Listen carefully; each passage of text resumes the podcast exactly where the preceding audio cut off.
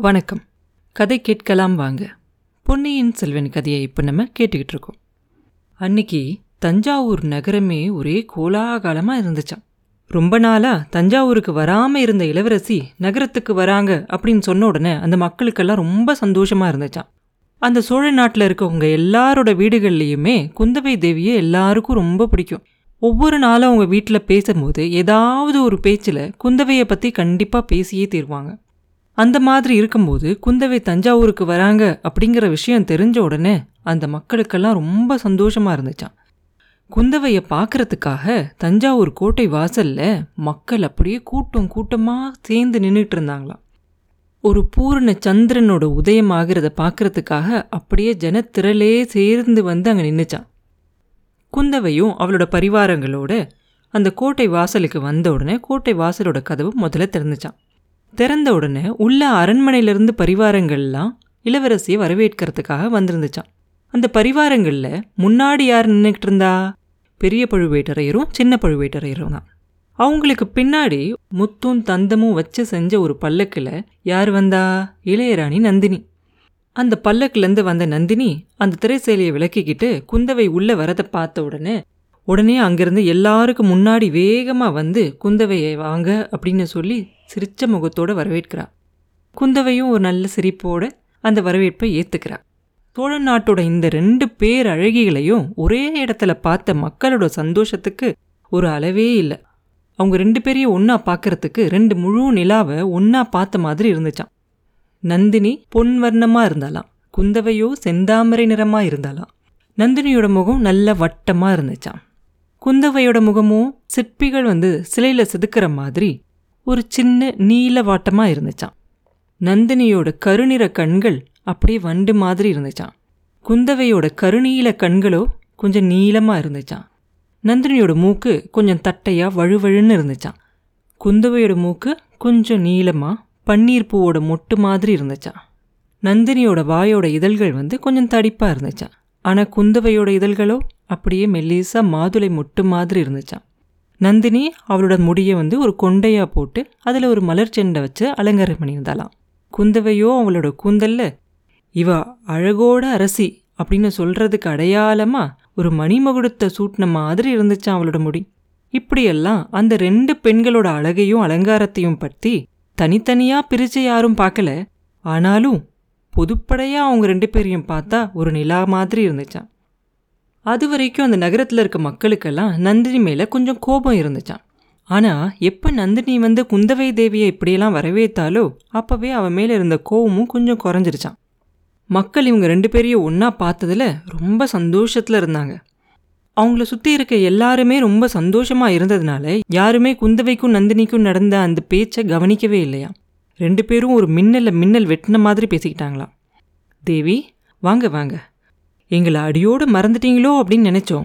இளைய பிராட்டியோட கருணை எல்லையற்றது அப்படிங்கிறத நீங்கள் இன்னைக்கு தெரிவிச்சிட்டீங்க அப்படின்னு சொல்லுவா நந்தினி. அது எப்படி ராணி? தூரத்துல இருந்தா மறந்துட்டதா அர்த்தமா? நீங்கள் பழையாறைக்கு வராததால நீங்கள் என்ன மறந்துட்டதா வச்சுக்கலாமா? அப்படின்னு கேட்பா உடனே குந்தவை. தேன் மலரை பார்த்து வண்டுகளெல்லாம் தானா வரும் அழைப்பே வேண்டியதில்லை. அது மாதிரி அழகான பழையாறைக்கு எல்லாரும் வருவாங்க. இந்த மாதிரி அவலட்சணமான தஞ்சாவூர் கோட்டைக்கு நீங்கள் வந்திருக்கிறது தான் கருணையின் பெருமை இல்லையா? அப்படின்னு சொல்லுவான் நந்தினி. அது என்ன அப்படி சொல்லிட்டீங்க? தஞ்சை புரிய போய் அவலட்சணமான நகரம்னு சொல்லலாமா? இங்கே தானே சௌந்தரியத்தையே சிறைப்படுத்தி வச்சிருக்காங்க அப்படின்னு சொல்லுவா இளைய பிராட்டி. நானும் அப்படிதான் நினச்சேன். சக்கரவர்த்தியை இங்கே சிறைப்படுத்தி வச்சிருக்கிறதா எல்லாரும் சொல்கிறாங்க நீங்கள் வந்துட்டீங்க இல்லையா? இனிமேல் அவரை விடுவிச்சிருவீங்கல்ல அப்படின்னு சொல்லுவா நந்தினி. உடனே குந்தவை சொல்லுவா அழகாக இருக்கு. சுந்தர சோழ சக்கரவர்த்தியை சிறையில் வைக்க அந்த இந்திராதி தேவர்களாலும் முடியாது. சின்ன மனுஷங்களால் எப்படி முடியும்? நான் அதை பற்றி சொல்லலை. சௌந்தரிய தேவதையான நந்தினி தேவியை பற்றி தான் சொன்னேன் அப்படிம்பா குந்தவை. உடனே நந்தினி சொல்லுவா நல்லா சொல்லுங்க தேவி. அவர் காதுபட இதை சொல்லுங்க. என்னை சிறையில் வச்சிருக்க மாதிரி தான் இந்த பழுவூர் அரசர் வச்சிருக்கார். நீங்கள் கொஞ்சம் சிபாரிசு செய்யுங்க அப்படின்னு பார்க்கும் உடனே குந்தவை சொல்லுவா ஏன் சிபாரிசு என்னத்துக்கு ஆகும் உங்களை வச்சிருக்கிறது சாதாரண சிறை இல்லையே. காதல் அப்படிங்கிற சிறை இல்லையா? அதுலேயும் அப்படின்பா உடனே அதுக்கு நந்தினி வேகமா ஆமா தேவி அதுலேயும் கிழவருடைய காதல் சிறையா இருந்தா விமோச்சனமே இல்லை. ஏதோ பாதாள சிறையில் அப்படிங்கிறாங்கல்ல அதில் அகப்பட்டா கூட வெளியே வரலாம். ஆனா அப்படி நந்தினி சொல்ல ஆமா ராணி அதுலேயும் நம்மளா போய் அதில் மாட்டிக்கிட்டோன்னாக்க நம்மளே தேடி பிடிச்சு அதில் போய் மாட்டிக்கிட்டா? ரொம்ப கஷ்டம்தான் அதுலேருந்து விடுதலை கிடைக்கிறது. சீதை கண்ணகி சாவித்திரி வழியில் வந்தவங்க விடுதலை தேடவும் மாட்டாங்க. அதோ அங்கே என்ன அவ்வளோ கூச்சல்? அப்படின்னு கேட்டுக்கிட்டே குந்தவை பிராட்டி அந்த பக்கமாக போக ஆரம்பிச்சிருவாங்க. உண்மையாகவே கோட்டை வாசலில் கொஞ்சம் தூரத்திலேயே ஏதோ நிறைய பெண்கள் எல்லாம் பேசிக்கிட்டு இருக்க மாதிரி தெரியும். குந்தவையும் நந்தினியும் அந்த பெண்களை பார்த்து நடந்து போகிறாங்க அவங்க கிட்ட போனதுக்கப்புறம் தான் தெரியுது அந்த பெண்கள் எல்லாம் இப்போ நவராத்திரி சமயத்தில் இளவரசி தஞ்சாவூருக்கு வந்திருக்கிறதுனால இளவரசியை பார்க்கறதுக்கும் அங்கே நடக்கிற நிகழ்ச்சிகளில் எல்லாரும் பங்கெடுத்துக்கிறதுக்காகவும் கோட்டைக்குள்ளே அவங்களையும் விடுமாறு கேட்டுக்கிட்டாங்க. இதெல்லாம் கேட்ட உடனே குந்தவை நந்தினியை பார்த்து சொல்லுவாங்க ராணி உங்க கணவர்கிட்டையாவது உங்க மைத்துனர்கிட்டையாவது சொல்லி இவங்களோட கோரிக்கையை நிறைவேற்றலாம்ல? கேவலம் இந்த பெண்களை பார்த்தா பயப்படணும். இவங்களால சோழ சாம்ராஜ்யத்துக்கு எந்த ஆபத்தும் வந்துடாது பழுவூர் சகோதரர்களோட ஆணை நாலா திசையிலையும் கடற்கரை வரைக்கும் போயிருக்கு இல்லையா? அப்படின்பா குந்தவை. அது என்ன கடற்கரையோடு நிறுத்திட்டீங்க? கடல் கடந்த அப்பாலும் அவங்களோட ஆணையும் அதிகாரமும் போகும். அதுக்கு அடையாளம் சீக்கிரமா கிடைக்கும் அப்படின்னு நந்தினி சொல்லிக்கிட்டே ஒரு சிரிப்பு சிரிப்பா. அந்த சிரிப்பு குந்தவியோட இதயத்தையே ஏதோ செய்கிற மாதிரி இருக்கும்.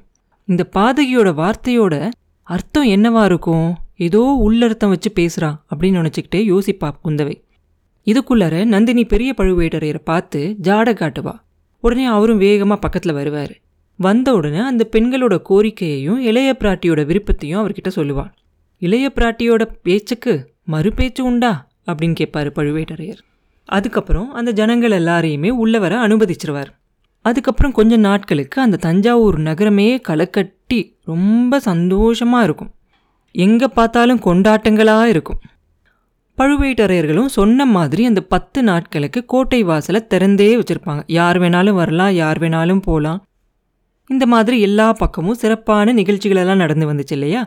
அப்போ ஒரு சில நிகழ்ச்சிகளில் மக்கள் வந்து ரெண்டு சந்திரன்களை பார்த்தாங்க. ஒரு சில இடங்களுக்கு ரெண்டு பேரும் போயிருப்பாங்க குந்தவையும் நந்தினியும். அவங்க ரெண்டு பேரையும் ஒன்றா பார்த்த மக்கள் வேணும்னா ரெண்டு சந்திரனை பார்த்ததா ரொம்ப சந்தோஷப்படலாம். அவங்கள சுற்றி இருக்கவங்க எல்லாரும் சந்தோஷப்பட்டாலும் அந்த ரெண்டு சந்திரன்களோட மனசுலையும் அவ்வளோ சந்தோஷம் கிடையாது. அவங்க ரெண்டு பேரோட மனசுலையும் எரிமலையே வெடிச்சுக்கிட்டு இருந்துச்சு. ஏதாவது ஒரு விதத்தில் ரெண்டு பேருக்கும் போராட்டம் நடந்துக்கிட்டே இருந்துச்சு. ஒன்று சொல்லம்பால் ஒருத்தரை ஒருத்தர் குத்திக்கிட்டு இருந்தாங்க. அப்படி இல்லைன்னா கண்களாலேயே கண்களை ஒரு வேல்களை ஆக்கி ஒருத்தரை ஒருத்தர் ஊடுருவுற மாதிரி அப்படி பேசிக்கிட்டு இருந்தாங்க ரெண்டு பேரும். எப்படியோ ரெண்டு அழுகைகளுக்கும் நடுவில் ஒரு துவந்த யுத்தம் நடந்துக்கிட்டே இருந்துச்சு. அந்த போராட்டத்தில் ரெண்டு பேருமே ஒருத்தரை ஒருத்தர் ஈட்டையாலேயோ இல்லை ஒரு கத்தியாலேயோ குத்தின மாதிரி காயப்பட்டுக்கிட்டும் இருந்தாங்க காயப்படுத்திக்கிட்டும் இருந்தாங்க. அழகான இந்த ரெண்டு பெண் புலிகளும் ஒன்று ஒன்று கட்டி தழுவி கால் நகங்களால் பிராண்டி ரத்தம் கசிய செஞ்ச மாதிரி பயங்கர சௌந்தரியம் பொருந்திய இந்த ரெண்டு அழகிகளும் சண்டை போட்டுக்கிட்டே இருந்தாங்க. இந்த அதிசயமான போராட்டத்தில் அவங்களுக்கு ஒரு உற்சாக வெறியும் இருந்துச்சு. வேதனைப்பட்டு உள்ளமும் துடுதுடிச்சிச்சு. நகரத்தில் இருந்த மக்களோட சந்தோஷத்திலையும் கலந்துக்காம இந்த ரெண்டு சந்திரமதிகளோட போராட்டத்தையும் புரிஞ்சுக்காம ஒரே ஒரு ஆத்மா மாத்திரம் தவிச்சுக்கிட்டே இருந்துச்சு. அது கொடும்பாலூர் இளவரசி வானதி தான் இப்பெல்லாம் இளைய பிராட்டியோட பேசுறதுக்கே அவளுக்கு நேரமே கிடைக்கிறதில்ல. அக்காவோட கூட கூட போறாளே தவிர வெளியில நடக்கிறது ஒன்னுலேயுமே அவ மனசு போகவே மாட்டேங்குது. அவளுக்குள்ள ஒரு தனிமையான ஒரு உலகத்திலேயே அவ அப்படியே இருந்துகிட்டு இருந்தா. அப்புறம் என்ன நடந்துச்சு அப்படிங்கிறத அடுத்த பதிவில் பார்ப்போம். மீண்டும் உங்களை அடுத்த பதிவில் சந்திக்கும் வரை உங்களிடமிருந்து விடைபெறுவது உண்ணாமலே பாபு. நன்றி.